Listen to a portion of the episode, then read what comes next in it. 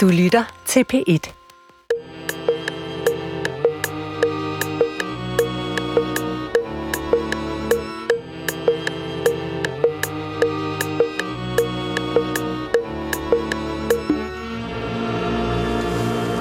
Goddag, mit navn er Peter Lund Madsen, og rigtig hjertelig velkommen til Hjernekassen på P1, som i dag starter med en efterlysning.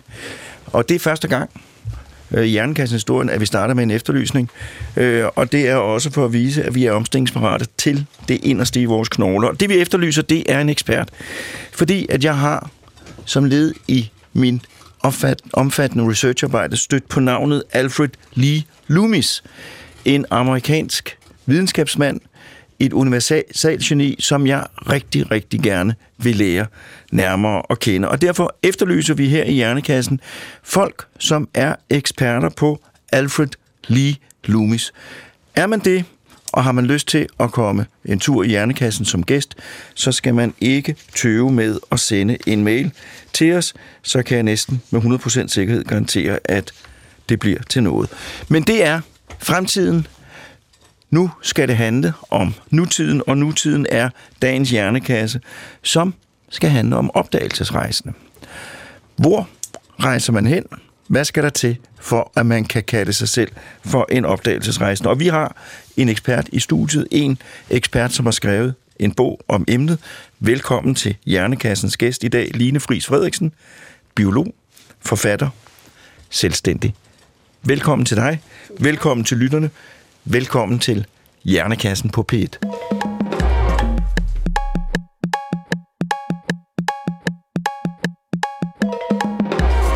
Og i dag skal Hjernekassen på P1 handle om opdagelsesrejsende og min gæst, Line Friis Frederiksen. Velkommen til dig. Tak skal du have. Og øh, vi har mødt hinanden før mm-hmm. til folkemødet to gange. Øh, men alligevel så vil jeg bede dig om, om du ikke vil fortælle lidt om dig selv. Hvordan, hvordan du havnet her, kan man sige. Øh, jeg er uddannet biolog og, øh, og opdagede øh, ret hurtigt, at jeg godt kunne lide at undervise børn og voksne. Jeg var i skoletjenesten i Zoologisk Have og fandt ud af, at i stedet for at være forsker, så, så passede det nok bedre til mit temperament og, og få lov til at fortælle noget af den her fantastiske viden videre. Og så var jeg jo faktisk på, på DR i en, en del år også og lavet videnskabsformidling, øhm, og har så været freelance journalist i ja, 10-12 år, 10-11 år efterhånden. Øhm, og har selv rejst meget, og så fik jeg chancen for at skrive den her bog om, øh, om opdagelsesrejsen og ekspeditioner til børn, og synes at det var fantastisk at, at kunne få lov at, at give noget videre der til børnene, om nogle historier, jeg selv synes er, er fede. Hvorfor synes du, det er vigtigt, at børn hører om opdagelsesrejsen? altså jeg tænker, børn og voksne til alle tider godt har kunne lide gode historier.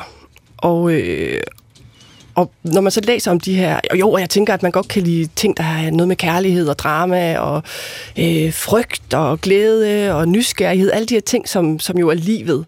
Øhm, og med de her opdagelsesrejsende, der synes jeg, man, man får det hele. Øh, og det er jo opdagelsesrejsende, der er med i bogen, som er fra både Marco Polo, der er rejst ud for mange hundrede år siden, og også nutidige. Og jeg, øh, så, så man kan sige, det er gode historier, så lærer børn noget om verden. Du lærer noget om, hvordan du har tænkt om verden. Øhm, som den russiske zar, der sendte øh, Vitus Bering ud på et langt togt, og så samtidig med, at han skulle undersøge noget langt mod øst, så skulle han også lige tjekke, om, øh, om folk kunne rokke med ørerne derovre, om mænd havde mælk i brysterne, fordi det havde man en idé om. Så det siger jo sådan noget om, hvad har man tænkt om verden gennem tiderne. Øhm, og så endelig, så øh, synes jeg jo, at jeg gerne vil give børn nysgerrighed og glæde ved verden, især måske i en tid, hvor man godt kan blive lidt bange for verden at så at der, at der faktisk er ret meget fantastisk derude. Øhm, og så den måske den sidste ting, som også er væsentlig, er, at, at øh, mange af de her opdagelsesrejsende, de har måske ikke haft det så nemt som børn. Og jeg synes, i en tid her, hvor det sådan er meget øh, ensrettet, og børn skal ligesom øh, nærmest allerede i gymnasiet, skal de jo vælge karriere, og hvad vej skal man, og du skal have karriereplaner og fremdriftsreform, så synes jeg, at det kan være meget fint at vise, at der er mange andre måder at leve sit liv på. Øhm, hvis man ikke trives så godt og jeg tror, at man også får en robusthed af at kaste sig ud i verden, i stedet for at og måske bare nødvendigvis følge den slagende vej, hvis man ikke trives så godt med det. Hvad hedder din bog? Den hedder Eventyrlige ekspeditioner og opdagelsesrejser. Du siger noget om det her med, at hvis, øh, hvis, hvis, man, øh, hvis man er ængstelig, så er det en god idé at, at træne øh, ved, at, ved for eksempel rejse. Hvordan var du selv som barn? Altså, jeg var sådan et bangebarn. Et bangebarn? Et bangebarn. Jeg turde ikke køre på cykel og på rulleskøjter, og øh, var bange for mørke, og ja, var jeg, når man ser på det, så tænker man jo ikke, at jeg måske skulle rejse ud, men så tror jeg, jeg havde sådan en eller anden indre, at det skulle være løgn følelse. Så jeg har kastet mig ud i, da jeg kan huske, gik i gymnasiet, så tog jeg min sovepose og satte bag på min cykel på en dag. Jeg cyklede ud i Klosterheden, lidt uden for Lemvi, den her store grænplantage, som lå ved siden af Lemvi, hvor jeg boede, og lagde mig til at sove, øh, og jeg var pisbange. Ikke? Lå, øh, og hvad var du bange for? Ja, og det er jo det. Jeg kunne jo godt tænke, okay, Line, voldtægtsforbrydere og så videre, det er ikke her, de er. Men Ej, der er jo et eller andet, når det først bliver mørkt og skoven og mærkelige lyde, og, og så det er jo det der uforklarlige. Og jeg sov halvdårligt, men når man vågner næste morgen, og solen skinner og alt er godt, så er man jo vokset 10 cm, og man opdager, hey, hvor er det fedt at udfordre sig selv. Og det tror jeg egentlig, uanset hvordan du udfordrer dig, om det er at gå 5 km, hvis du faktisk ikke kan gå mere end to, eller, eller hvad det er, holde op med at ryge, og det lykkes der en dag i gangen. Jeg tænker, at man bliver glad af at overvinde sig selv. Øhm, og det tror jeg, jeg har gjort også ved at jamen jeg var, synes måske socialt i folkeskolen, det ikke var så nemt, jamen så senere tog jeg selv i byen nogle gange, eller gik selv i biografen for at tænke, hey, det kan jeg godt. Så man hele tiden overvinder sig selv. Og det har jeg også gjort med mine rejser, når jeg var ude at rejse, men, men det er jo stadigvæk sådan, jeg kan blive bange, og jeg har da også siddet og tudet på en eller anden briks i en lille by i Brasilien og tænkt, hvorfor gør jeg det her? Så det er jo ikke sådan, at man, at man skal være frygtløs for at kunne rejse ud i verden. Øhm, frygten har altid været noget, der har været med mig også, tror jeg. Men, men jeg har ikke overgivet mig til den, og det er nok det, der gør forskellen. Ikke? Du har været ude at rejse selv, siger du. Mm. Øh, og øh, hvordan er det, du rejser? Er det, når jeg rejser, så er det, så er det meget lidt opdagelsesrejse. øh, men hvordan, hvordan, hvordan rejser du opdagelsesrejse? Åh, oh, det ved jeg ikke. Altså, nu synes jeg også, det er store ord, hvis jeg skulle kalde mig selv opdagelsesrejsende, men, men jeg, jeg har godt kunne lide at rejse alene. Ja. Og jeg har godt kunne lide at rejse steder hen, hvor jeg nok tvinger mig til at blive sat i situationer, hvor jeg måske godt ved, at jeg egentlig ikke synes, det er så fedt, fordi så bliver jeg tvunget til at, at udfordre og overvinde mig selv. Ikke? Øhm, så det har været at rejse dybt ind i Amazon-junglen og bo i hængekøj derinde, og jo netop tænke, uh, kommer jeg nogensinde hjem igen, eller tage på bjergbestigning i Alaska, eller rejse rundt i Alaska alene i februar måned, hvor jeg så opdagede, at toget gik en gang om ugen, og man nogle gange tænkte, hvad, hvad, hvad har jeg gang i? Så jeg eller tage selv på vandretur i Sverige en vinter, eller i Norge. Øhm, så det har nok meget været sådan at søge væk fra de der alfaveje og, og søge det lidt usædvanlige. Øhm. Jeg læste i går om et sted i Alaska, hvor jeg gerne vil hen. Oh, hvor er det henne? Øh, Jamen, nu siger jeg det. øh, nu så tager alle derhen, men, og så er det... Så er det, ja, det, det der, ja, det er faren. Men jeg siger det alligevel, øh, fordi der, jeg kan ikke huske navnet på byen, så jeg har ikke sagt det. øh, men, men der er et sted i Alaska, hvor 90 procent af befolkningen bor i en stor etageejendom. Og de resterende 10 bor i en anden etageejendom, og de er forbundet, de to ejendomme med en tunnel. Og det er, fordi det er så koldt. Ej, og om vinteren, så man ikke være ude, så skal man bare være indendørs. Der kunne jeg godt tænke mig at tage ej, det har jeg ikke engang hørt om, men Alaska er et fantastisk sted, for det er jo sådan en blanding af altså en vildskab og vild, vild, vild natur, og så samtidig sådan øh, super hippie, og der er sådan nogle små hippiebyer, og de første veganske restauranter, jeg stødte på, var jo der lang tid, inden man havde det i Danmark, samtidig med, at du så har hillbillies, der kører rundt i, i biler med kæmpe store hjul og meget religiøse mennesker. Du har Sarah Palin der, der var yep. øh, meget religiøs. Så, så du har ligesom... Øh, sådan en, en, en sjov, sjov blanding, og jeg mødte også engang en gut deroppe på sådan en diner der en aften i februar, hvor jeg sad, gammel gut, han lignede sådan en gammel pelsgraver. Vi havde en rigtig sjov snak, og han manglede halvdelen af sine tænder, og så spurgte jeg på et tidspunkt, må jeg ikke tage et billede af dig? Og det måtte jeg ikke, og det var egentlig sådan lidt afvisende, for vi havde haft det ret hyggeligt. Nå, men så skulle jeg ud og over til den bil, jeg havde lejet, og så kom han ud af den der diner, og jeg stod sådan 30 øh, meter væk på den anden side af vejen, og så råbte han, You can take your picture from over there. Og så gik det op for mig, nå, og det er jo fordi rigtig mange af dem fra the lower 48, altså de der 48 stater, der ikke er Alaska og Hawaii, hvis de har lavet et eller andet lort, så rykker de til Alaska. Så han var garanteret et eller andet. Eftersøgt. Han, eftersøgt. Men jeg måtte godt tage et, så jeg har sådan et billede, hvor der står sådan en anden, øh, på 30 meters afstand, en anden sort figur over i mørket der, ikke?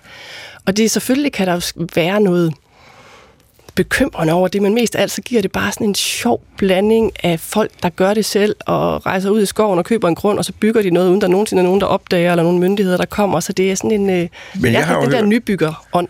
Jeg har hørt, at Alaska det er et af de steder i verden, hvor der er flest farlige dyr. Flest bjørne, flest ja. alt muligt. Ja. det var ikke noget, jeg oplevede, de, altså der, hvor jeg har været rundt. så havde du ikke siddet her Så havde jeg ikke siddet her, nej. Øh, Jeg har engang i Japan været på et bjørnekursus. Øh, Vi skulle et sted, hvor der var bjørne. Og så skulle man lære, hvad man gjorde, hvis man mødte en bjørn. Og det var sådan noget, hvis man mødte bjørn, skulle man gøre sådan og sådan, men det var ikke altid, det virkede. Og så skulle man gøre... Og det sidste i det kurs, det var, at hvis bjørnen så angreb, så skulle man rulle sig sammen som en kugle Ja. øh, nede på jorden. Og så sagde læreren, men det er ikke altid, det virker. Nej. øh, men øh, så jeg har en stor respekt for bjørnen. Ja. Jamen, det, jeg tror, det gode ved også nogle gange, når jeg har rejst, det er jo, at jeg ikke altid vidst på forhånd. Hvad helt, der var. Altså, nej, fordi jeg har jo selv gået rundt på ski i Alaska og været ude i skoven og siddet og lavet mad, og jeg tænkte, det har duftet godt for en bjørn. Eller da jeg rejste rundt i Asien efter gymnasiet, så var der sådan nogle flotte stribede slanger, da vi dykkede, ikke? og man var nede næsten og prikke til dem. Og da jeg så begyndte at læse biologi, og så fandt ud af, at det var nogle af verdens giftigste slanger, så tænker jeg, at at det det der med viden er jo både godt og ondt, men, øh, men som regel så går det jo godt. Og problemet for børn og unge i dag kan jo være, at man hører tit de dårlige historier i medierne, hvor jeg jo gerne vil åbne verden for dem også og vise dem, hvor fantastisk den også er. Jo, jo, men det er jo så en, en af hjernekassens kæpheste, som jeg nu vil tage en lille runde på. Og det er jo det her, at nu om dage, så hører man jo, altså hvis der sker noget forfærdeligt et eller andet sted, så ja. hører vi det. Øh, og, øh, og det hele er tunet ind på at fange vores opmærksomhed. Øh, og det gør jo mest effektivt ved at gøre os lidt nervøs ved at fortælle om noget, der mm. kan gå galt. Og det vil sige, at man kommer til at leve, og nu siger jeg ordet, i en falsk bevidsthed om, at tingene er ved at gå galt, øh, at, øh, at der er en overhængende fare for et eller andet. Det er en stemning, der kryber ind, øh, og det er øh, ja, et af de største spild, øh, fordi i stedet for, at vi havde det rart og nød, og var glade for alt det, mennesker har opnået, og den tilværelse, nu begynder det at komme, jamen altså som, i det her, som borger i det her land, som er så ekstremt privilegeret og ekstremt tryg, i stedet for, at man kunne nyde det i fulde drag, så går man rundt med en eller anden diffus fornemmelse af, at der er noget forfærdeligt på vej. Og det er der ikke. Øh, og det... Øh, Jeg er helt enig. Og Det- politikerne, de, altså, det er jo også nogle af dem, der dyrker det, fordi rundt om i verden, ikke? fordi det kan være med til så at give noget Der er ikke noget, øh, Øh, bedre til at få folk. Ja. til at høre efter og rette ind. Men det er bare ikke sandheden. Nej. Øh, og, øh, og, øh, og, og det her med, at vi skal høre, at nu er der den største brand, der nogensinde har været et eller andet sted i Kanada. Jamen altså, det er der altid over et eller andet øh, sted på jorden. Den største eller mindste, der nogensinde har været, fordi jorden er så stor. Øh, men der er ikke, jeg, jeg synes, det er jo svært at gøre noget ved det, fordi det er nogle meget stærke mekanismer, man er op imod. Men jeg vil bare opfordre alle mennesker til at huske på, øh, og specielt danskere og folk, der lever i den her del af verden, husk på, at de er øh, passagerer på et skib, der sejler i de mest forunderlige farvande, øh, noget skib nogensinde har sejlet i. Nå, det var, det var, øh, det var, det var bjørnene, vi kom fra, eller de her farer ude i naturen. Øh, fordi at øh, du har jo også været ude øh, og fange piratfisk. ja, Og nu er du biolog, og så vil jeg spørge dig om piratfisk er de farlige? altså... Øhm, Jeg har jo hørt forskellige ting. Ja, altså jeg har jo hørt nu her senest, at de jo kun faktisk øh, angriber dyr, der er døde. ja. Så derfor så tror jeg ikke, de er. Men jeg vil da sige, at da vi boede derude i Amazon-junglen, så, øh, så var det da sådan, at altså, vi svømmede faktisk i den lille øh, flod, der der var lige neden for vores små hytter, hvor vi havde hængt vores hængekøjer op. Og det gjorde de lokale kaboklos der, som var efterkommere efter portugiser og de oprindelige folk ikke. Også fordi der var de her kaimaner, altså krokodiller, øh, som jo kunne blive en 7-8 meter lange. Men dem havde jeg også læst, at de spiste ikke mennesker. Det har jeg så senere læst, at det gør de måske. Men piratfiskene, der findes jo forskellige arter. Og dem, der var lige der, hvor vi boede øh, ved den flod, de var, de var de små piratfisk. Ja. De lidt større piratfisk, som jeg så var ude at fange en af, var ude på en større gren af floden, hvor der var dybere. Og jeg tror, at jeg havde det sådan dengang, at, at jeg overvejede ikke at hoppe i vandet der og svømme rundt. Øhm, men jeg, jeg, altså nej, jeg tror ikke, de er farlige. Anders, jeg har engang øh, været med i et program, fjernsynsprogram. Mm. Morten var også med. Han var på den anden side af kameraet. Og der var det jo så meningen, at vi skulle ned til piratfiskene på Danmarks Akvarium. Ja. Der var stor bur med dem. Øh, og jeg spørger selvfølgelig, fordi jeg jo er, jeg vil ikke sige ængstelig, jeg vil bare sige omhyggelig, mm. så spørger om, om, øh, om, om, om de spiser mennesker. Du skal jo ned i, i, i akvariet. Og så siger øh, Kongo Lars, så siger nej, nej, nej, fordi de, de får mad her. Øh, så siger han, hvornår får de? "Men De får mad en gang om ugen. Og så siger jeg, hvornår skal det have næste gang? Det skal de til, i klokken 1 i eftermiddag. Men, øh, men der skete ikke noget. De, de angreb os ikke. Men altså, øh, Jeg har hørt nemlig, at de ikke er farlige, men dengang jeg var dreng, der var det Jamen, en præcis. stor del af, ja. af dyremyten. Ja. Piratfisk, det snakkede vi meget om. Ja, især hvis der kom en dråbe blod, ikke? Fra den første, der havde bidt, der, så kom de alle sammen ja. svømmende. Det med, at der var en elefant, som ja. Ja. falder ned i vandet, og så skummer vandet op, og så falder Så er skelettet tilbage. Så falder skelettet ned et, ja. Et halvt minut senere. Men jeg har læst noget med, at hvis der, hvis der er øh, elektriske impulser, tror jeg, fra øh, det væsen, der er der, så angriber de ikke, og det er der jo så længe, du er levende. Øhm, ja. Men altså, jeg ved ikke, hvis de er sultne nok, om de så, øh, om de så er ligeglade og tager en stor tog, og så... Øh, Ja, man kan aldrig vide. nej, Så, har, så, så bestiger du også bjerge. ja, øhm, hvor, hvor, hvor meget bestiger du bjerge? Jamen, altså nu har jeg jo så fået børn, så nu er der jo nogle ting, man ikke gør helt lige så meget mere, men jeg tror, det, det har meget været sådan noget med, at så har jeg klatret lidt, og så har jeg isklatret lidt, og så var jeg i Alaska der nogle uger i februar, og så, og, og så det her fantastiske bjerg, som er det højeste i Nordamerika, der hedder Denali, og tænkte, ej, det kunne være interessant, og så trænede jeg en masse op til det det næste år, og tog op for at prøve at bestige det, og det er jo sådan noget med, så bliver man fløjet ind i en, øh, med en lille flyver med ski på, og så lander man på gletsjeren derinde, og så kigger man op på det der gigantiske bjerg, der rejser sig, og ved, at man skal bruge de næste tre uger her, og man skal prøve noget derop, og det virker fuldstændig uoverskueligt, og flyet stikker af igen, og man tænker bare, damn, hvad laver jeg her? Øhm, Det tænker du ret tit, synes jeg. Ja, det tænker jeg. Ja. Undervejs, og jeg tænker også, altså, og jeg tænker også tit, nej, jeg vil gerne sidde hjemme på sofaen nu, men, men allerede inden man så er på vej hjem igen, så planlægger man det næste eventyr. Kom du op på bjerget? Nej, vi måtte, øh, vi nåede 200 meter fra toppen, efter at have været der i de der 18 dage, tror jeg, havde ligget i sned inde i syv dage, hvor der var lavinefare helt op i, i high camp, hvor, hvor man bare ligger syv dage i et telt og kigger op i sådan en teltdu. Og så prøvede vi at gå mod toppen, og var nogle 100 meter fra toppen, og så kom der så meget snestorm, mens vi var nødt til at vende om. Og der havde vi måske gået 16 timer og kom så tilbage til teltet. Og så havde jeg simpelthen ikke mere mad med, og så var vi nødt til at gå ned. Øhm, Og hvor højt er det bjerg? Er det 6.000, det er 6.000 og et eller andet. Så det er meget højt. Det er højt, og, og atmosfæren er lidt tyndere ved polerne, ikke? så luften i 6.000 meters højde er lidt tyndere der, end den er 6.000 meter i Himalaya. Den er, det er jo ikke sådan, at, at det at bestige Denali overhovedet er lige så svært som øh, Mount Everest, men det var højt, og det var hårdt, og en, og en fantastisk oplevelse. Jeg kan trøste med, at jeg har også været, øh, jeg vil sige, over 200 meter fra toppen. På hvad? Himmelbjerget? Mount Fuji. Mount Fuji? Ja. Ej, Og, øh, og det, øh, det var jo fordi, at min, øh, min bror havde bestedet det.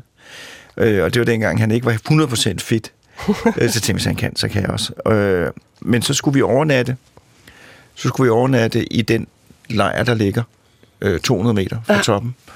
Og det er meget øh, beskæmmende for mig som læge, fordi jeg havde ikke tænkt over det. Det er kun 3,8 kilometer. Men så fik, så fik jeg en frygtelig hovedpine og troede, jeg skulle dø indtil midt på natten, den forfærdelige nat. Det gik op for mig, at jeg havde simpelthen højdesyge. Ja. Ja. Så fik resten af familien højdesyge, og så var jeg nødt til at gå ned. ja, Det kunne jeg have forhindret, øh, hvis jeg bare havde tænkt mig lidt om. Men det er jo fordi, man kommer fra Danmark, hvor alt er fladt, ja. så det var ikke inde. Så, du havde, så du, det, du tænker, du kunne have forhindret, var ved at gå langsommere op, eller tage nogle etaper Både ved at gå op langsomt op, eller ved at sove nede midt på bjerget. Ja. fordi så når man ikke. Eller ved at tage et middel, der hedder Diamox, mm. som, øh, som forhindrer det. Mm. Øh, men øh, nu skal vi have en jingle. Du lytter til Hjernekassen på P1 med Peter Lund Madsen. Og i dag der handler det om opdagelsesrejsen, og min gæst det er Line Friis Frederiksen.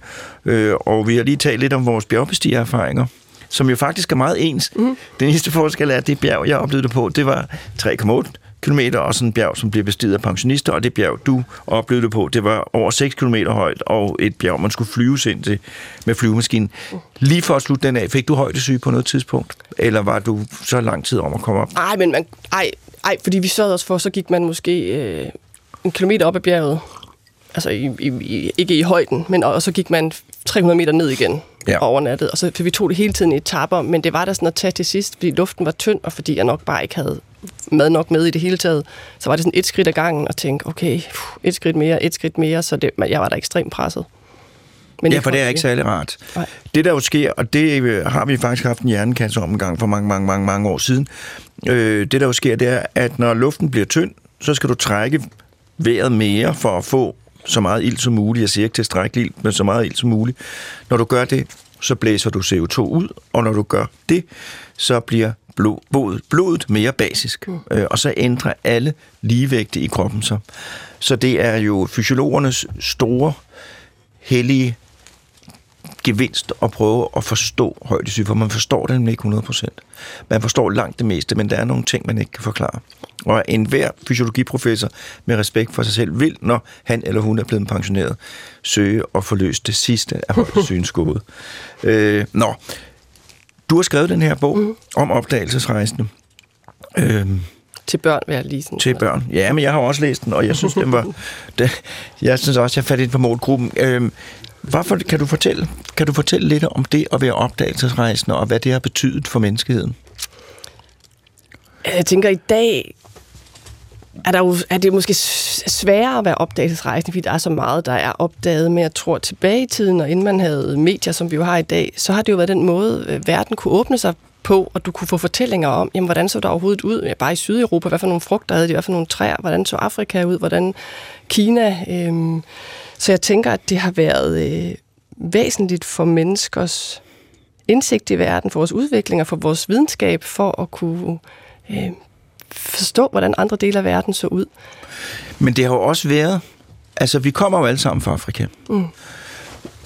Og det betyder, at menneskehedens udbredelse på jorden, det er jo en stor opdagelsesrejse. Mm. Og øh, altså nogle af dem, som jeg har allermest respekt for, det er jo dem, der for eksempel rejser til Australien. Ja. Øh, eller til, jamen, altså til alle de der øer, fordi det har jo været noget med, troede jeg engang, at øh, man stod og så kiggede ud over vandet, og så har der været nogen mode, eller jeg ved ikke hvad, øh, som har sagt, lad os sejle ud og se, om vi støder på noget. Hvilket jo er en, det er, det er en, jeg synes, det er, en, det er en vanvittig tanke, men det er i hvert fald en meget modig tanke. Mm.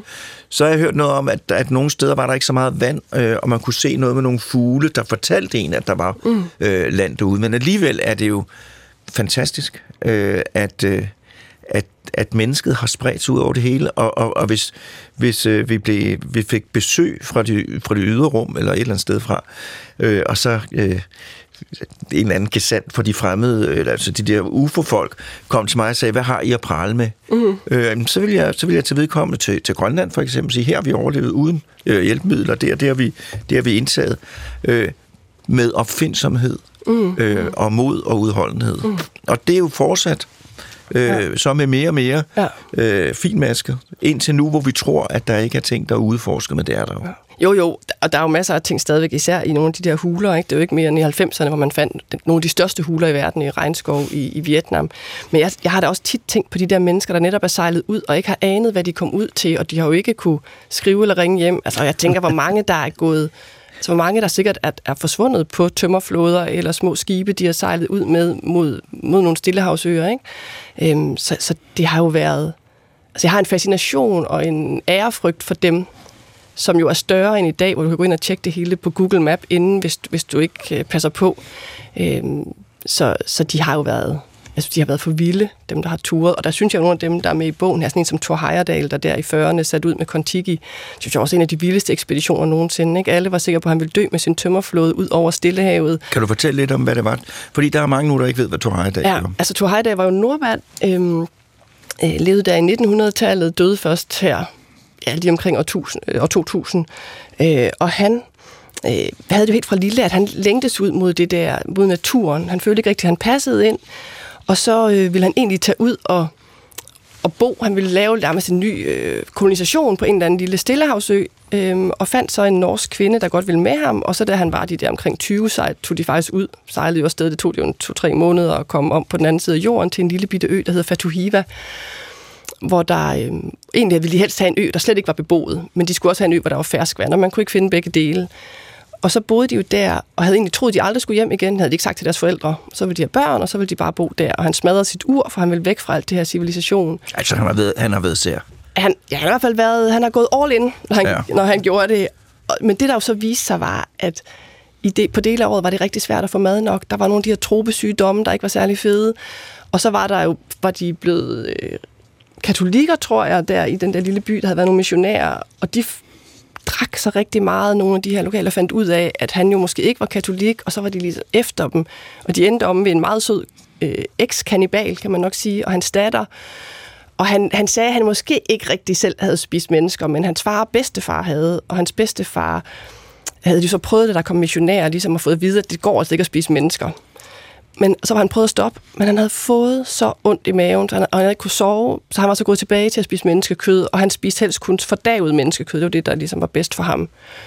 Men øh, barnebarnet her, som de så boede hos, han, øh, han sagde, at han havde ikke rigtig spist mennesker, men fik alligevel fortalt en aften, at det allerbedste kød, det synes han sad på underarmen af en kvinde, og allerhelst en hvid kvinde, fik han jo så sagt, og Thor Heyerdahls kone sad alligevel og følte sig sådan en lille smule øh, udsat måske, men han var utrolig sød, og havde jo også, øh, han havde den her adoptiv datter, som måske på et tidspunkt ville tage væk, og så havde han jo gravet sin egen øh, grav og lavet en kiste, så når han kunne mærke, at den tid var, for han boede jo alene, så kunne han lægge sig derned og trække låget over, fordi der var ikke så meget sentiment, sentimentalitet. Så der havde de gode oplevelser, men de endte med at måtte, måtte flygte der fra øen igen. Men der var han, da han var derude, Thor Heyerdahl, der var han så blevet opmærksom på, at der var nogle kulturer og nogle, øh, nogle små gudefigurer, nogle fortællinger, som, øh, som han synes passede mere med det, der var i Sydamerika. Og så begyndte han at stille spørgsmål ved den måde, teori man havde om netop, hvordan mennesker er spredt rundt på jorden, som du også havde efter vi kom fra Afrika, hvor man jo mente, at de var kommet fra Indonesien og det der område til Stillehavsøerne, og hvor han så blev overbevist om, at sydamerikanerne var rejst ud som de første og havde beboet de her stillehavsøer. Og det synes han, han fandt en masse tegn på og skrev en lang afhandling om, øhm, og begyndte så at sende den rundt til nogle af de antropologer og sociologer, der var rundt om i verden, som overhovedet ikke ville høre på ham, fordi det, de skulle være sejlet ud på, det var sådan nogle øh, tømmerflåder af balsastammer, de her sydamerikanske indfødte. Og en af de der mest kendte, øh, som øh, holdt til i øh, New York, øh, antropologer, der var Thor Heyerdahl taget over for så at, at spørge ham, hvad han synes om hans afhandling. Og da han kom ind, så lå afhandlingen på bordet, uden at være pakket ud. Så han kunne have regnet ud, at han ikke engang havde læst den. Og han var totalt arrogant, ham antropologen. Det var sådan noget skrivebordsantropologi, man lavede dengang. Og øh, Thor Heyerdahl fik jo ikke ret mange minutter i audiens derinde. Og i det, han så rejser sig og går ud, så siger ham der øh, øh antropologen, jamen hvis du tror så meget på det, så kan du jo bare prøve det selv. Og inden Thor Heyerdahl altså havde lukket døren bag sig, så tænkte han, det er det, jeg gør. Og så gik han jo i gang med at skaffe balsastammer og skaffe nogle ekspeditionsmedlemmer, og det var sådan noget, nogle af dem, han havde været med i 2. verdenskrig og vidste var gode, det var sådan noget, at vi kan, skal ud på en tømmerflodfærd, øh, jeg kan ikke garantere, at vi overlever, men hvis vi gør, så bliver det rigtig fedt, og vi får meget berømmelse, og en af dem, han skrev bare tilbage med telegrammet der, jeg kommer, punktum, Torstein, punktum, ikke? Det var det nødvendige kunst, og så fik de jo skaffet de her undervejs inde i Ecuadors jungle, hvor de skulle finde de her balsastammer. Der stødte de også på skrumpehoveder og giftige æderkopper og så videre. Man fik jo lavet den her balsa tømmerflåde i øvrigt med hjælp fra Peter Frøken, den danske polarfar, som også er med i bogen, fordi de kunne ikke skaffe funding til det, for alle var sikre på, at de ville dø. Men der mødte de Peter Frøken i New York i Eventyrenes Klub, og der havde han fået træben og var ved at være en ældre herre. Og da han hørte om det her, så bankede han det her træben i jorden og spændte øh, livremmen ind og sagde, det var et eventyr, og hvis han havde været lidt yngre, ville han tage med. Og så begyndte han at trække tråde til medierne i Norge og Danmark, og så begyndte pengene at rulle. Og så kom de jo ud på den her balsatømmerflåde, og man skal jo tænke på, der var jo ikke løsbådskibe over det hele. Så, så der var jo ingen, altså da de blev sluppet der fra havnen i Peru, så så de jo ikke nogen mennesker i 100 dage. Til gengæld så opdagede de, at, øh, at blæksprutter, de der små tigerarmede, de kunne flyve ud af vandet, fordi pludselig så kom der en torpederende op, det anede man ikke, og landede på tømmerfloden, eller måske nogle af de gamle øh, oprindelige folk gjorde. De så valhajer, de smagte på plankton, de øh, var ved at blive spist af hajer. De var ude i de vildeste Hvordan var de ved at blive spist af hajer? Der var jo hajer hele vejen rundt om tømmerfloden, ja. øh, tit efter storme. Der har pludselig været sådan en lille flydende ø her.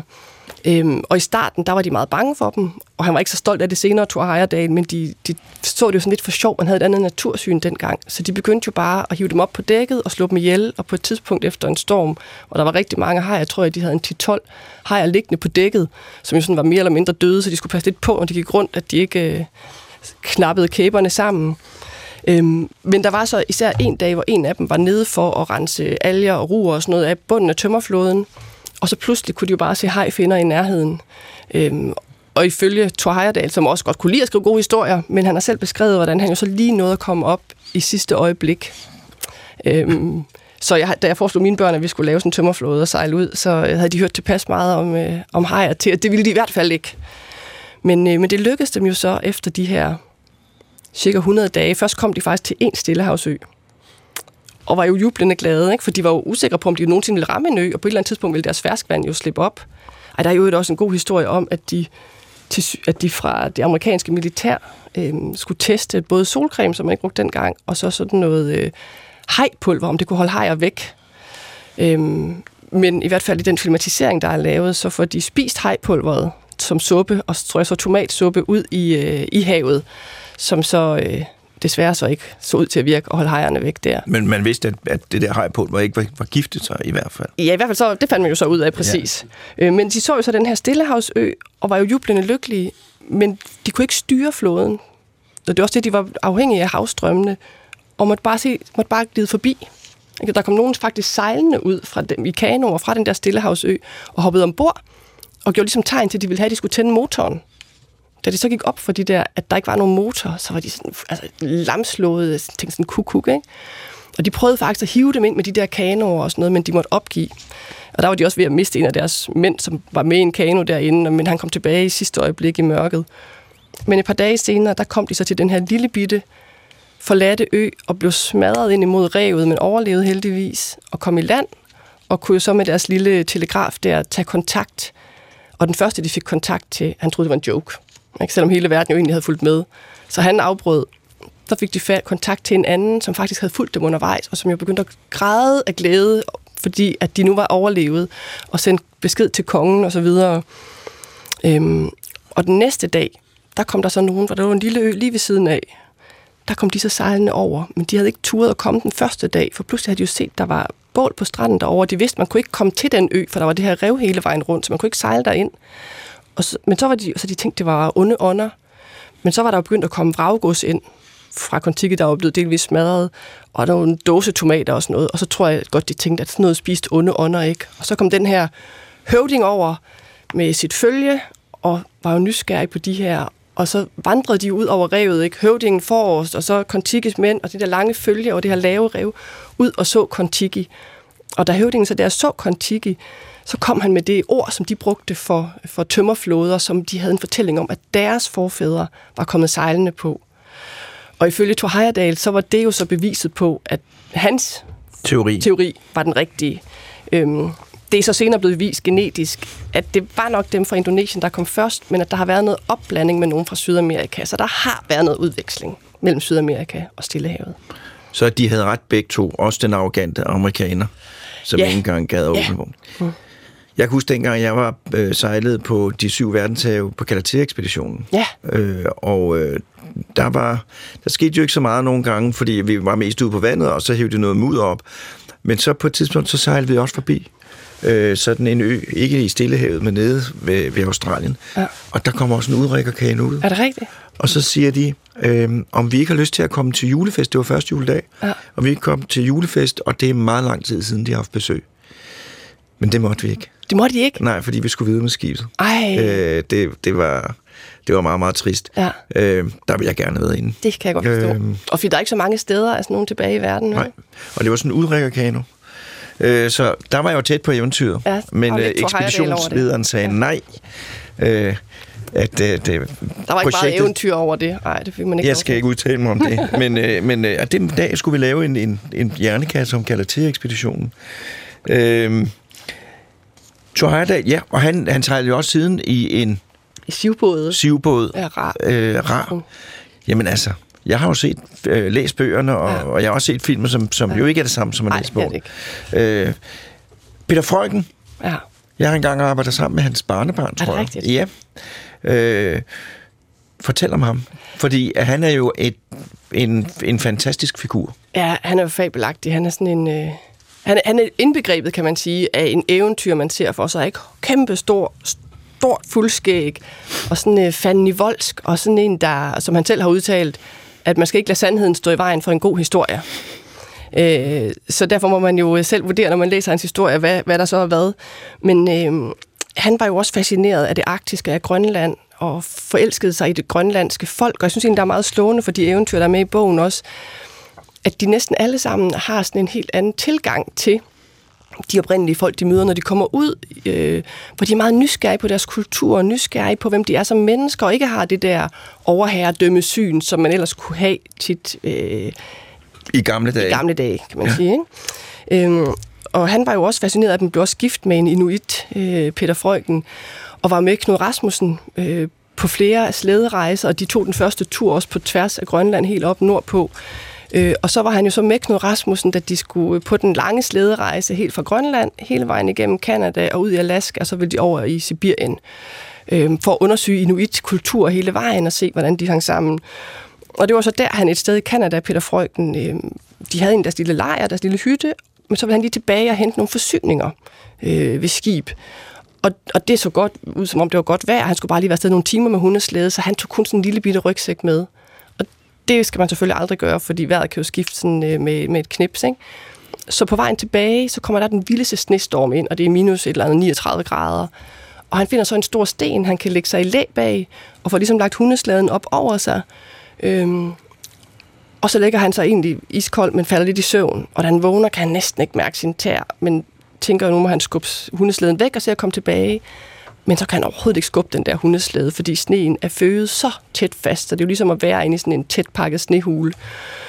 Så finder han vist først et, øh, et stykke skin, han har liggende, som han kan tykke lidt på, og så bliver det jo vådt, og så bliver det jo lynhurtigt frossent og hårdt, når det er minus 39 grader, og så begynder han at grave med det. Men det fungerer ikke ordentligt, så ifølge ham selv, der sker der så det, han ligger der og egentlig tænker, at det var det liv. Men så kan han mærke, at hans tarme, de er stadigvæk. De har ikke opgivet ævret. Nej. Og så skal han, og så sætter han hånden ned bagved, og får jo så det ud, der kommer ud, og former det til en mejsel, som han så kan hugge sig ud med. Og får kravlet tilbage til hytten, hvor han så øh, jo får hjælp. Så ifølge ham selv, så overlevede han kun på grund af den her frosne lort. Ja. Dem, der så er i hytten, de, de refererer senere, at den historie, de har hørt, da han lige kom tilbage, det var mere det her med det frosne skin. Så om det her med, med lorten, det er kommet til senere, og muligvis, men altså, han var jo virkelig hårdt ramt, for det er jo der, der så går kold brand i hans tær. Ja. Og de bliver sådan helt sorte, når der går kold brand. Det ikke begynder at rådne. Og hans beskrivelse er, at det stinker så meget, da han ligger der med sine rådne tær, så han simpelthen nødt til, der tror jeg måske igen, vi er ude i en god historie, men han tager hul i væggen, så han kan stikke sin fod ud, for det lugter så dårligt, han ikke kan holde til det. Og så er den sidste krølle på historien, at ifølge ham selv, så ender han med at tage en knivtang selv og klippe de der tær af, for det lugter så dårligt, mens den, den helt rigtige historie muligvis er, at det sker på et hospital, da han er kommet tilbage til Danmark. Men, øh, men han var jo en, en fantastisk mand, og endte også med at være med i en film i Hollywood, hvor han var den her store, onde valfanger, øh, og være med i et gameshow i USA. Hvor han vandt? Ja, hvor han vandt en hel masse penge.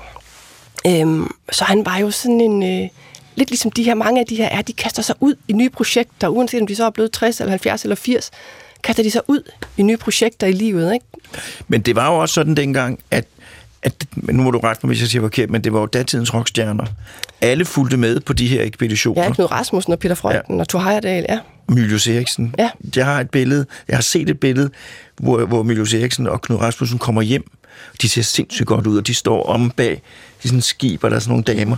Øh, og jeg tænker bare, altså, det har ja. været fuldstændig ja, ja. som at være medlem af, ja. af Beatles eller Eller, eller nutidens YouTube-stjerner. Eller sådan ja, noget. ja, vi skal lige have en jingle.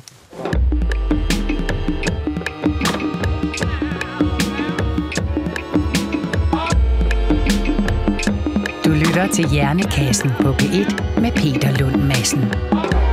Og i dag der handler det om opdagelsesrejser, og min gæst er Line Friis Frederiksen. Øh, og vi har lige talt om Peter Freuchen, øh, som var, var god til at rejse, og måske også til at finde på. Øh, hvad med kvindelige opdagelsesrejsende? Altså historisk må man jo sige, at der har der bare ikke været så mange, fordi at det har ikke været nemt for kvinder at skulle få lov at tage ud. Øhm, men jeg har, jeg tror, cirka en tredjedel af dem, der er med i bogen her, er kvinder. Øh, og en af de første er jo meget sigende også, Jean Barret. Hun måtte jo også klæde sig ud som en mand, da hun gerne ville med sin øh, lidt ældre, lidt svagelige mand. Han skulle ud og undersøge noget botanik og noget, så tog hun med som øh, som hjælper, men forklædt som mand, også fordi man på den franske flåde, som de skulle ud med, der måtte ikke være kvinder ombord. Nej. Øhm, så, så, så det har bare været sværere, og så synes jeg jo, at i vores del af verden, i hvert fald i dag, der tænker jeg, at kvinder har samme muligheder, og derfor er der jo også, øh, der er en 16-årig pige med Laura Dekker, eller hun var 16, da hun selv sejlede jorden rundt, en hollandsk-tysk pige, øhm, og, og der har jo været kvinder, der har gjort det på trods, kan man virkelig sige, øh, tilbage i 17, 18, 1900-tallet. Ikke? Øhm, og så faldt jeg over en, en ret fantastisk dansk kvinde, som øh, hedder Estrid Bannister Gøtler, det hed hun. Øh, hun blev gift irsk til sidst der er efternavnet. Og hun var jo også en af de der kvinder, der sådan tilbage i, i start midt af 1900-tallet øh, levede sådan et, et vildt liv, hvor hun jo brød alle rammer, og det er jo det, de meget gør, de her opdagelsesrejsende. Ikke? Øh, og hun var jo sådan en, der allerede, da hun var lille, så øh, havde hun det med at pjek fra skolen, og det var, når det var godt vejr, tog hun ud i skoven, og så blev hun jo indkaldt der til forstanderinde på skolen sammen med sin mor, og forstanderinde havde tænkt, at nu skulle hun rigtig have en røffel, og at moren nok gav hende ret.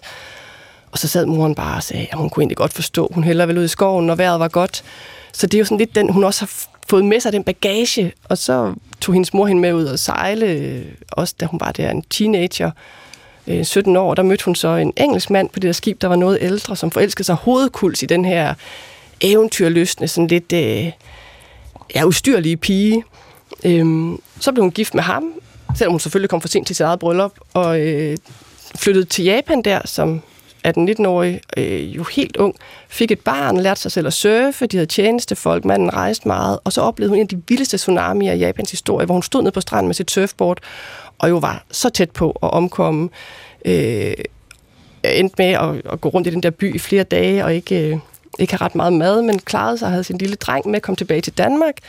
Og så havde hun sådan et liv, hvor hun kastede sig ud i alt muligt. Så blev hun skribent på Ekstrabladet. Jeg anede ikke noget om at skrive, men hun skulle selvfølgelig som kvindelig skribent, skulle hun tage sig af husholdning, akvarier og have. Ja. Yeah. Og hun interesserede sig ikke for noget af det. Men hun tænkte, jeg må da lige prøve, så hun købte sådan et akvarium med nogle guldfisk, og fik sat det i en kanap, hvor der blev alt for varmt, så guldfiskene døde en efter en. Men, åh, ja, så, og de første artikler, hun skrev, var ikke gode. Men så, lige så, så lærte hun det. Så under 2. verdenskrig røg hun til London og tænkte, jeg kan da godt køre traktor, hvis de har brug for det og hjælpe til det i landbruget. Og blev en del af Frihedsrådet, øh, var med til at lave aftaler der.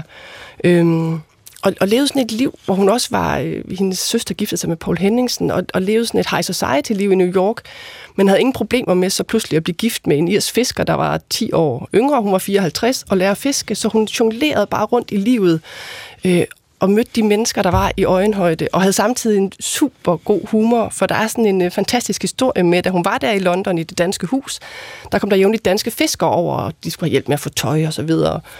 Og så en dag var der sådan på styr uden for huset, og hun kommer jo så ud, og så kan hun se, at, der, at det, de sådan er op og kører over, de her danske fiskere, det er, der står sådan en meget høj, sort mand, som har hvide fjer på hovedet og hestesko i sådan en kæde om halsen, nogle lange hvide skørter. Og det synes de var meget mærkeligt. Og hun kunne så genkende ham, fordi hun vidste, at han var fra de vestindiske øer, som Danmark jo havde ejet, og at han havde boet i Danmark og faktisk kunne fint dansk. Så der ham der, han sådan lidt jeg ved ikke, om han bliver jagtet af fiskerne, men de er i hvert fald nysgerrige efter at gå efter ham. Så går han lidt ned ad en sidegade, hvor hun så får åbnet bagdøren og får trukket ham ind. Og de der fiskere står jo så stadigvæk sådan lidt kigger efter ham. Og så øh, pludselig er der nogen, der begynder at synge Kong Christian stod ved højen mast på fint dansk bag ved dem. Og da de så vender sig om, så har han jo fået ham der, den høje, mørke vestinder, til at stå i døren bag med alle sine store hvide fjer og hestesko og synge den her sang, og da han så begyndte også at synge danske revyviser, så må de her øh, fiskere jo overgive sig. Øhm, så det var Estrid Bannister Gødt, der også stod for... Det var, det, og det er en historie, de fiskere har fortalt mange gange, da de Den kom har de hjem. garanteret fortalt mange gange, og jeg tænker bare, det, det, er sådan noget, det er også det, der viser, at verden er så uforudsigelig tit, og jo som regel, nu nævnte du i starten det her med, at man kan blive bange for den, for man hører altid de dårlige nyheder, næsten alle steder, man kommer ud i verden, så ved de fleste mennesker, der det er jo godt, og det de vil er, gerne hjælpe dig. Det er, synes jeg, en meget, meget smuk pointe, fordi jeg, det, med Jyllandsposten tit har øh, beskrivelser af mennesker, der har cyklet jorden rundt, eller mm. gået jorden rundt. Og det, de altid siger, mm. øh, det er, at, øh, hvad har du så lært af at gå jorden rundt? Jeg mener, tænker, det er, at folk er flinke og venlige, ja. hvor end man rejser ja. hen. Øh, og der var engang en meget smuk artikel i Weekendavisen, øh, af en mand, det er mange år siden, der havde sendt sin søn eller datter, det kan jeg ikke huske, ud og rejse alene, fordi at øh, søn eller datteren skulle lære, at verden var en venlig stempel, og at folk var flinke. Mm. Øh, og det er en fantastisk ting mm. øh, at lære sine børn. Mm. Øh, og det kræver selvfølgelig, at man opfører sig ordentligt. Mm. Øh, men men øh, det er et udtryk for, at vi mennesker grundlæggende er skabt til at ville det gode. Ville det gode. Mm.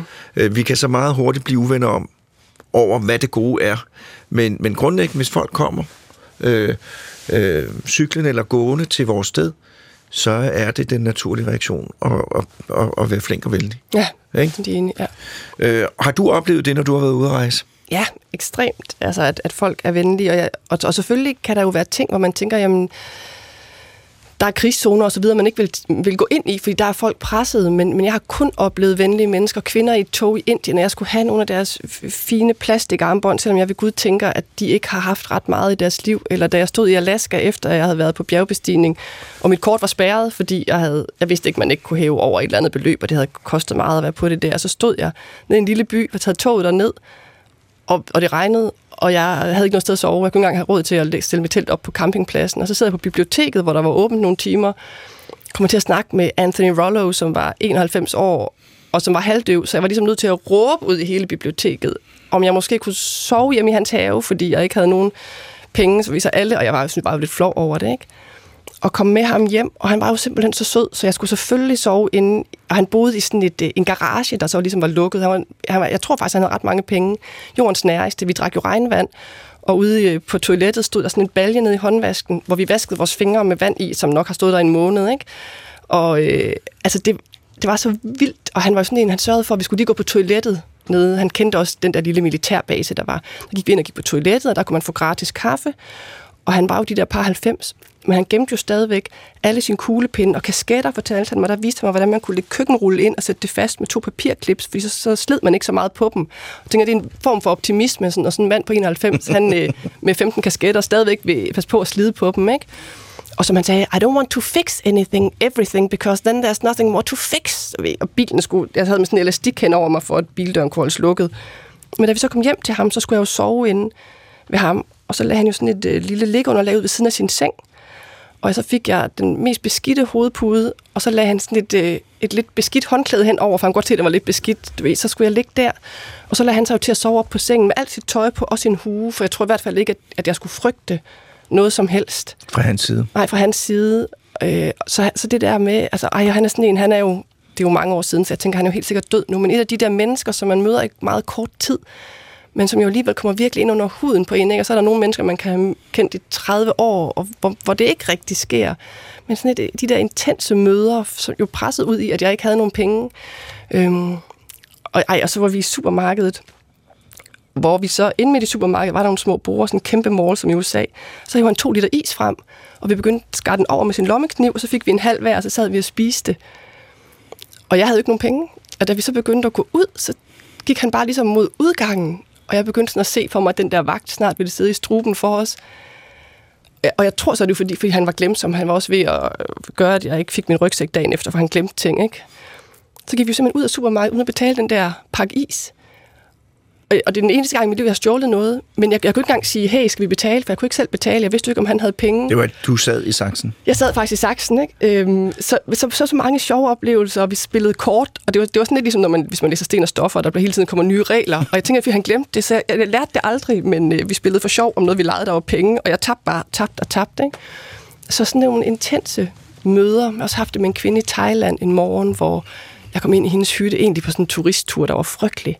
Og så pludselig, vi kunne ikke tale sammen, men vi fandt ud af, at vi at skrive i sandet. Hun var 17, og jeg var 19, og kom ind i deres lille hus og deres bålsted og drak det der vand samtidig med, at jeg tænkte, åh, hvordan er det lige med parasitter, og fik noget kokgrød. Sådan en møde på en halv time, men som bare sidder dybt i en, ikke? fordi man mødes på det der menneskelige, som du siger, det der inderligt menneskelige, som vi jo alle sammen har til fælles øhm, på tværs af alle kulturer og religioner. Ja, vi er, men vi kommer også alle sammen det samme sted fra, mm. øh, for ikke mere end formentlig 60.000 år siden. Øh, så, så, så vi er meget ens. Øh, hvem er din yndlingsopdagelsesrejsende i din bog? Hmm. Ja, altså nu har vi jo så snakket om Thor Heyerdahl, og han er nok den, jeg sådan... Øh tænker, at hvis jeg skulle prøve et eventyr, prøv at tænke ud på den tømmerflåde, det gad jeg virkelig. Det virkelig jeg, jeg havde godt. aldrig gjort. Du havde aldrig gjort det. Det er jo fuldstændig gag. Altså, og jeg vil ikke sige, øh, det, det er jo ikke noget fagligt, men jeg vil sige, jeg vil regne med, at alle på den tømmerflåde har en diagnose af en eller anden karakter. Det er fuldstændig det absurd. Ja, det, det, kan godt være, men der var, ja, men der var bare så mange vilde historier i det, og det var, og det var sindssygt. Jeg ved heller ikke, hvis jeg stod foran det og fik chancen. Det er jo nemt at sige i dag, at man ja. vil gøre det nu, ikke? Men så er jeg også, og så er jeg vild med, med Peter Frøken, men, men jeg er faktisk også meget stor. Altså hende, Estrid Bannister Gødt, står for mig som et ret stort forbillede, fordi hun... Nu har jeg så fundet ud af, at desværre har Pippi Langstrømpe aldrig udtalt, at det har jeg aldrig prøvet før, så det kan jeg sikkert godt finde ud af. Men hun er tilskrevet og har sagt det. Og da jeg læste om hende her Estrid Bannister Gødt, så var det sådan den tanke, jeg fik, at hun, hun kastede sig bare ud i det. Hun tog det ikke så tungt. Samt, sammenholdt med det her med, at hun ikke øh, havde brug for sådan at snoppe opad, det her med, at hun levede det der high society-liv, men så, var, så elskede hun stadigvæk at kaste sig ud i at fiske, og jeg synes bare, det er sådan en fin ting også, hvis man kunne give børn og unge det i dag, at, at du kan kaste dig ud i nye projekter, du kan lære nye ting i livet, du behøver ikke at holde fast i et eller andet, hvis du så har levet et fint liv med parcelhus og noget. Jamen, hvis det så ikke fungerer, så prøv noget andet. Altså, at, at, at livet kan være mange ting og mange små pakker hen ad vejen. Altså, så hun er sådan et øh, rigtig godt forbillede, synes jeg. Og det bringer mig til en anden af Hjernekassens kæpheste. Det er et godt program i dag, fordi jeg kan få lov til at ride kæphestene. Øh, det er, at lige netop det, du siger, øh, man, man læser jo ofte om unge mennesker, der stresser, fordi de er bange for ikke at komme ind på drømmeuddannelsen, eller de er bange for, at de vælger forkert. Øh, og det skal man ikke være bange for, fordi det er, som du siger, øh, øh, at man kan bare vælge noget andet. Øh, og det er noget, man overser meget, meget tit, mm. øh, at man bare kan vælge noget andet. Så behøver ikke stresse. Og øh, der er ikke noget, der hedder spildtid, fordi at det, man lærer, øh, mens man vælger forkert, det kan man 100% sikkert bruge øh, i det nye. Øh, og nogle af de største ting og opdagelser, der er gjort, det er netop gjort ved, at folk der har krydset erhvervsgrænser og sådan noget der. Fuldstændig enig. Ja. ja. Øh, så, så, så det er et opråb til ungdommen, øh, at øh, de kan bare vælge noget andet. Ja, og øh. man skal gøre sig umage der, hvor man er, for det siger også, det kan godt være, at du ikke tror, du skal bruge matematik eller historie eller oldtidskundskab til noget, men, men det er du, pludselig kan du snakke med mange flere mennesker, ja. så, så gør sig umage der, hvor man er lige nu, ja. uden at du aner, hvor du ender hen om fem eller ti år.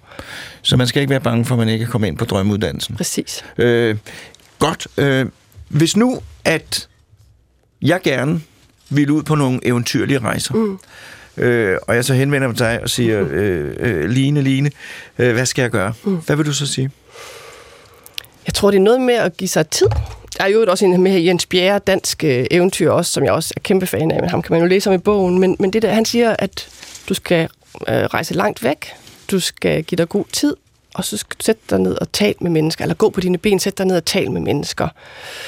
Så jeg tror, at man kan jo godt man kan godt have eventyrlige oplevelser i, øh, i det sydlige Sverige, øh, eller på Tåsing, eller hvor det kunne være, hvis, hvis du giver dig god tid at rejse rundt med rygsæk. Som regel, så er det bare nemmere, hvis du kommer længere væk fra det, du kender, for så sker der flere uforudsete ting.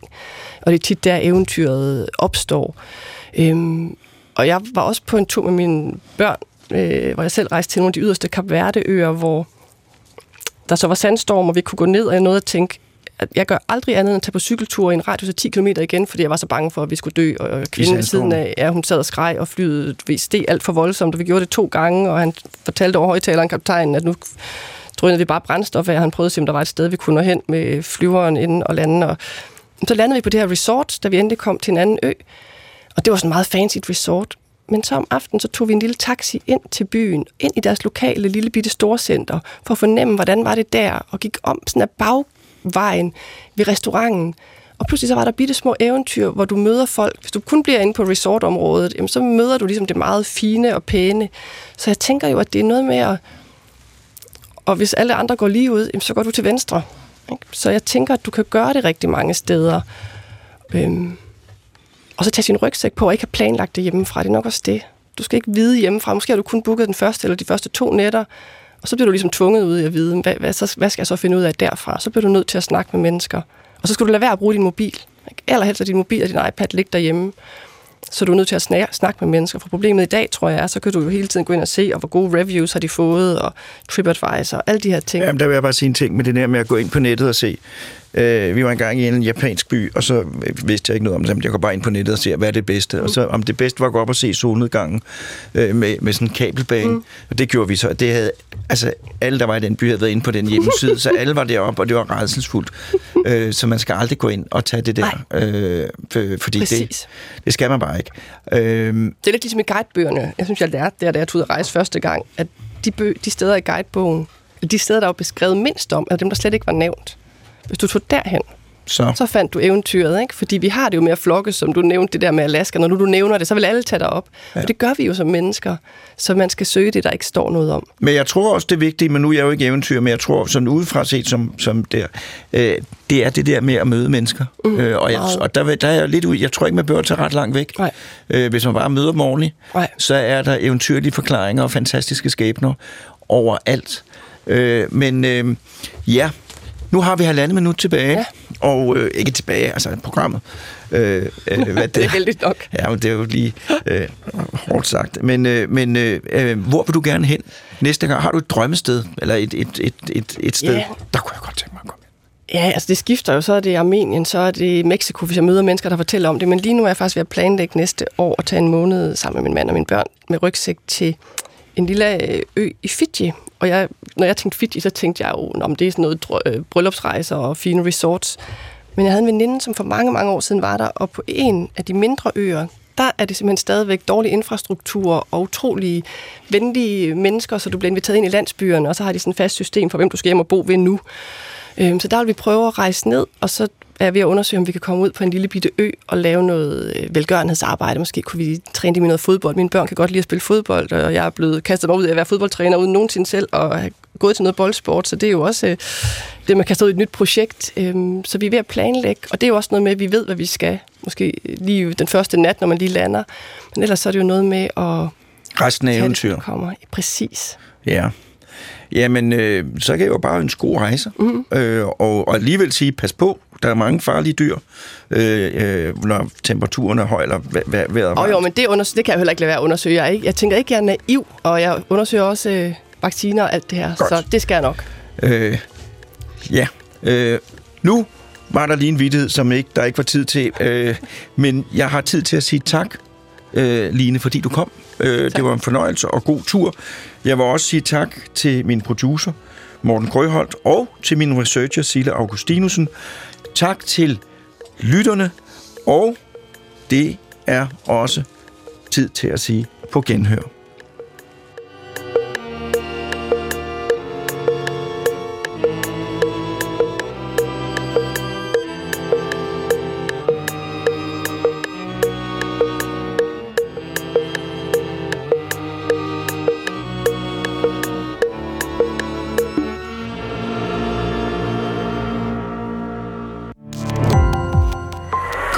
Opdagelse i alle DR's podcast og radioprogrammer. I appen DR Lyd.